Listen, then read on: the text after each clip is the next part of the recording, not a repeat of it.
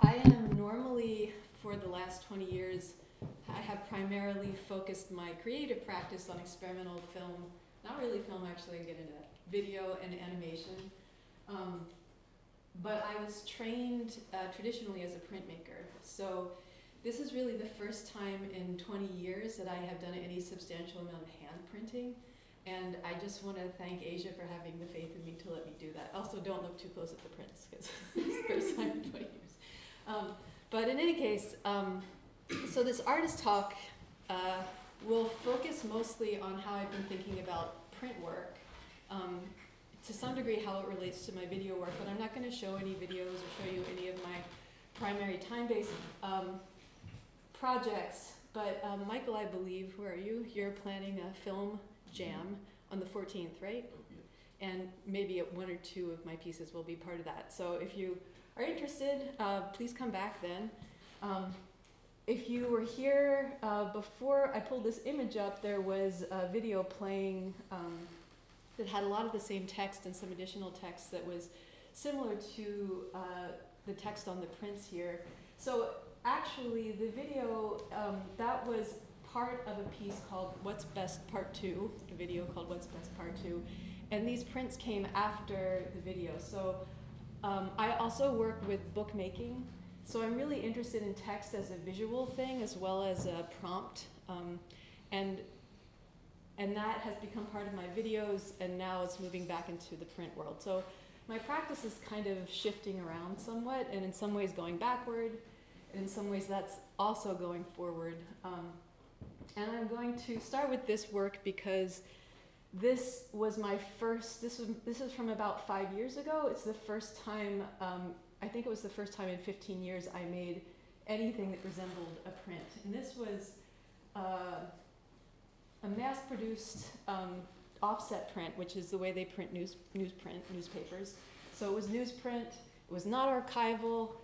Um, and this print, maybe some of you have seen this text before. Has anybody in here seen this text before? It sort of made the rounds on the internet for a while. Um, it kind of got away from me. It was my text originally, and then sort of took on a life of its own. I'm going to talk a little bit about that. But uh, this was I mean, pretty obviously in response to the Make America Great thing that was happening with Trump at the time. Um, and it was really a thought experiment for me in terms of this idea of like, okay, so when was America great? At what point? Like, at what point back in history could we go to make it great again? Mm-hmm. And as I thought about it, um, I really, I mean, an endless expanse of old growth forest, of course, stewarded by uh, native people with no certain borders actually wouldn't be America, right? So in a way, this poster is actually the alternate name for this poster is Unmake America.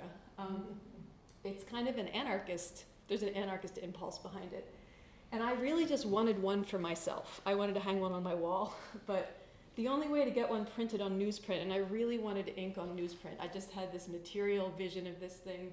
I wanted one for my own wall, and the only way I could get one was to print a thousand of them it only costs 200 bucks to print a thousand of them because like they said they're they are not archival they're on newsprint so i printed a thousand but i only wanted one and so i had 999 i had to do something with and i started just like re- in a very disorganized way just distributing them to anybody who wanted them if someone said they wanted one i would make them take 10 um, and then they would kind of redistribute from there and somebody gave one to a tiny um, independent bookshop in Bowdoinham, Maine, and they put it in their window, and somebody took a picture of it and put it on Twitter. I guess it was someone with a lot of followers, I don't know.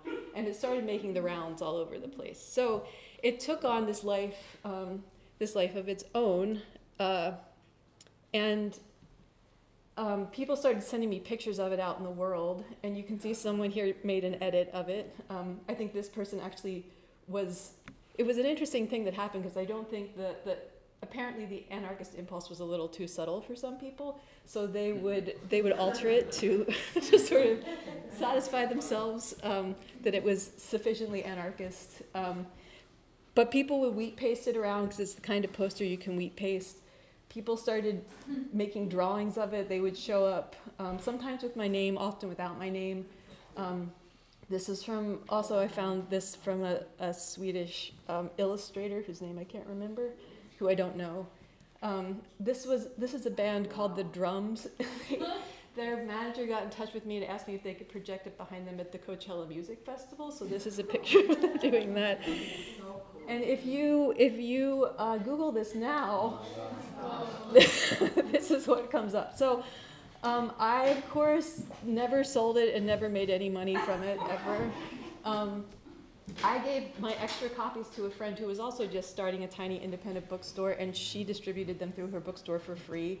Uh, but then people started making, you can still buy posters, you can buy t shirts, Amazon sells them. Um, it just kind of like left my hands, and uh, you know, people have redesigned it. Um, it has shown up in other, with other, other fonts and with pictures behind it. And in a way, I love that, right? Like, it makes me really happy. And in another way, when it was Amazon, I was really not so happy about that, right? I, you know, it's just kind of, it's just capitalism. Um, and I didn't really feel like I had any way to stop it. Uh, and so it just kind of did what it wanted to do. And it can, I mean, I think I Googled this yesterday. So this is still, you can still, if you want a t shirt, you can go buy it from Amazon after this. Um, so I have not reprinted that poster. Uh, it just was the original, thousand, thousand of them. I don't know. They're all over the place. Um, but it was a really interesting uh, experience, especially because I had not been making print work, uh, had not been making artist multiples, and this sort of, um, you know, it was a really interesting experience. And so it got me, it got me thinking about um, the possibility of continuing to do this. And as you can see maybe from the text, like in a way it's a thought experiment. There is some ambiguity in it. I also found Reddit threads where people talked about how annoying this was because America is not just an old growth forest, it never was. There are plains and prairies and deserts. And I was like, yeah, okay. All right. so, so when things get out into the public, like they, they are you know, they're just looked at differently. It wasn't seen as sort of a poetic sort of thought experiment. It was seen as like a dumb statement. So, you know, to each their own.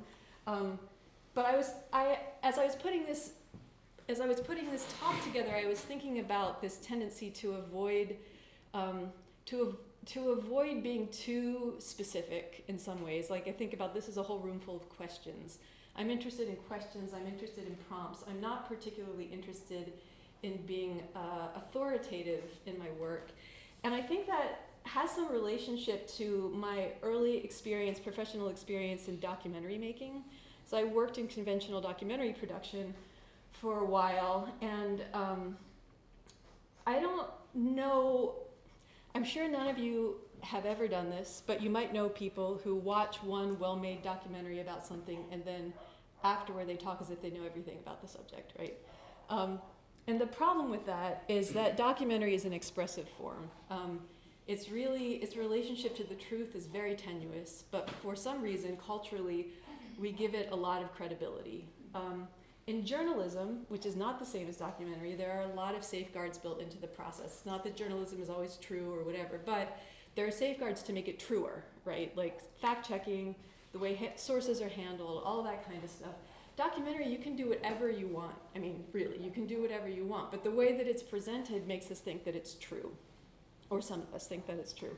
So, uh, in my own work, I'm much more of an experimental maker, but I'm still very interested in doing research, in nonfiction, in understanding other stories, um, not necessarily in uh, making things up, um, at least not intentionally making things up. And and I think my my film and video work has really moved in the direction of prompting.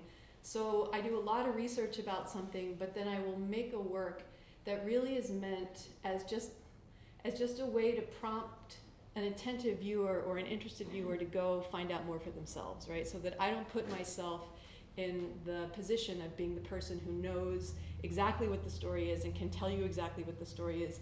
Instead, I kind of want to open the door for you to figure out what the story is.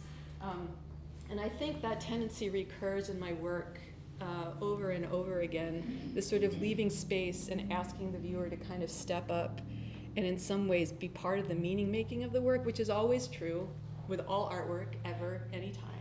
But I think it's maybe a little bit more explicit and pointed in a lot of the work that I make. So, um, the next poster project I took on was really part of this project, which is uh, which is a collective of people uh, started by someone I work with, um, Federico Cuatlacuatl, who is this person right here. He uh, grew up until he was about seven in a small town in Mexico called Cuapa that is mostly an indigenous town, and half of the town is in the US, and they've migrated, and almost all of them are here illegally. So there are about 2,500 people in Cuapa, and then like a diaspora of about 2,500 people in the US, and they mostly have stayed in a few small communities, so they're still kind of together in the US. And uh, because they are, they've migrated illegally, people don't go back and forth very often because if they come back, they, like it's not clear that they can go back and forth. Um, so there's a lot of keeping in touch across the border. Um, families who haven't seen each other for 30 years but are still very closely in touch.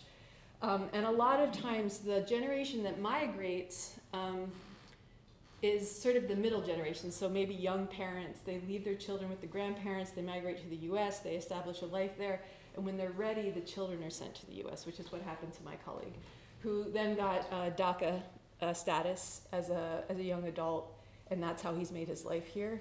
Um, although that, that's complicated, I could talk more about that, but I won't bore you with DACA stories. In any case, he started a residency in his family home in Cuapa back in Mexico, where he lived with his grandparents until he was seven and he came to the US. So he now has a little residency in his house in Cuapa. And this is the collective group of artists who have been down there and then come to the, that came, most of us, I think we're all, yeah, the people who are Mexican citizens only are not in this picture. This is all the US, US citizens or at least US residents in this picture. Um, but this poster in the background was my uh, was my contribution to this, and there are a couple of them over there on the windowsill. And this was the first double-sided poster that I made, and it had to do with really thinking about um, thinking about the generational differences. So in Spanish, one side says what's best for the daughters, and one side says what's best for the grandmas. Um, and then tiny little text down at the bottom, this says in English, what's best for the daughters, and this says in Nahuatl, which is the language, the indigenous language of Cuapa, which a lot of the elders speak. Um, it says what's best for the grandma. So really thinking about this question of like, um, well, even what is best, but also how what's best for one generation may actually be quite sad for another generation. A lot of the um, young people who have migrated to the U.S. from Cuapa, um, if they can come back because they get DACA status, they can't necessarily communicate super well with their elders because they don't speak the same language anymore. Um, and I mean, I, I, think there's a lot of sadness around the offset, but there's also this sense that uh, it was something that was necessary because the traditional brick making um, the way people made money in that town was to make bricks, and as global supply chains became much larger, that was no longer a viable way to make a living, and so people migrated. People migrated to the U.S. And what's really amazing in Cuapa is people in the U.S. send money back home, and there are all these houses, big fancy houses. People live in mostly really modest houses, but there are these big fancy shells of houses built out of cement block that are multiple stories high and much bigger than the houses people are living in. But they have no windows and doors, and they're just waiting for people to come home and put the windows and doors in, and nobody knows when they're going to come home. But it's like this sort of um, this sort of promise that they're going to come home someday because they have this shell of a house with no windows or doors in it, and they're still sending money home for it from the U.S. But it's so difficult to go back and forth that it's really questionable. I don't, I don't think there was anybody living in one. It's almost like it was. It was really. Um, I'd never seen anything like it before, and it may be common in parts of Mexico. Maybe some of you have seen it um, in your travels, or some of you are from there and you know this. But it was something that just the houses were. They were a little bit haunting, um, as promises. Uh, and this was just this poster out in the world. A friend went out and was um, wheat pasting it um, so uh, those that project and that poster is what led to this work and to the video that it's referencing. Um, I was thinking, my friend who had, has migrated, is in the U.S. now, migrated from Cuapa when he was little. He is part of sort of a group of um, young people who came here undocumented who are artists who are looking at migration as forced migration or sort of migration where they had no choice as a kind of trauma, right? So they're thinking about what it meant to sort of move that way as children, to be apart from their parents for many years. Um, and in a way, I think for them that trauma is very directly tied to the realities of capitalism. So again, this sort of specter of capitalism raises um, raises its head, and I was thinking a lot about what it means to be a child whose parents are away from them, even if the reason is good or seems like they're actually doing it in order to take care of you. And I started reading a lot about attachment theory. For those of you who don't know, it's just uh, some theories about the ways that uh, our early relationships with our caregivers shape how we um, how we move in the world as adults. And I got quite interested in um, this idea of thinking about how what is best for like the parents of these children, which was what was best for them was to be able to go to the U.S. to earn money to send home, and yet the children, um, the children now are dealing with the after effects of having been separated from their parents and not not being able to be with them. So, so again, this idea of what's best for the child, what's best for the parent. Um, and how that plays into things like attachment theory and how we move in the world as adults when those relationships haven't been ideal. And and then the creeping question of like is that really true? Like if if the parents are well are the children not also well? Um, if the children are well are the parents not also well? Um, and that turned into these two videos and this is actually a picture. It's uh, you can see it's processed with some flower images and a little bit blown out on this screen but that's me when I was little, and that's my mom. I found a bunch of home movies that have been transferred to VHS that sort of started to creep into this work as well. So, really thinking about generational wellness and what that means. And then I started to think about and ask myself why I was confining that to humans, um, and why that also wasn't a question to be asking about animals and how maybe, especially as we think about the climate changing, um, maybe generations of animals have have complex um, relationships, or we have complex relationships to understanding what's good. And then I started to think about expanding that beyond sentient beings out to like rivers and mountains and oceans and all of these things. And this question of what's best, which seems like a really simple question, is actually really loaded, right? And and to know how to answer it is incredibly difficult. Like, what does it even mean? Like, I don't know what it means. I don't really I don't really know ultimately how you answer a question of what's best in such a broad in such a broad way. And I think that's why the questions have interested me so much. Um, I don't know how to answer them. And I started printing double sided um, because I'm really interested in this idea that when you take a double sided print like this, or like the one that I made um, about Cuapa, um, you take it home, you want to put it up, you have to choose a side because you can't display both sides at the same time. So, in a way, I'm problematizing it, right? Like, you pick where are your loyalties? But I don't really think that's how the world is, right? And so, in a way, I'm just asking you to consider this um, because I'm considering it. Like, where, where do you come down when there are competing interests? I even think about this with my own, my own body and my own health. Like, I want to eat fresh vegetables in January, but that's actually not realistic when you live in a place where you can't grow fresh vegetables in January. You are taxing the climate in order to do that. Um, so these questions, these choices that we're given, uh, I mean, it's how it's how time moves. We make choices, and then we live with the consequences of the choices. And I suppose the best that we can do is just to have some consciousness around around those choices. Um, so that's kind of that's kind of my prompt in this case for you all. And I will say that also this is Mandy's lovely studio where I was printing. And she took a picture. This is Mandy took this picture. It's been really exciting for me, I should say, uh, to have my body back in the process of making, to actually be pulling ink rather than just sort of moving a mouse around, which is what happens eventually with a lot of video and animation stuff, you end up just on the computer, sort of moving your mouse around.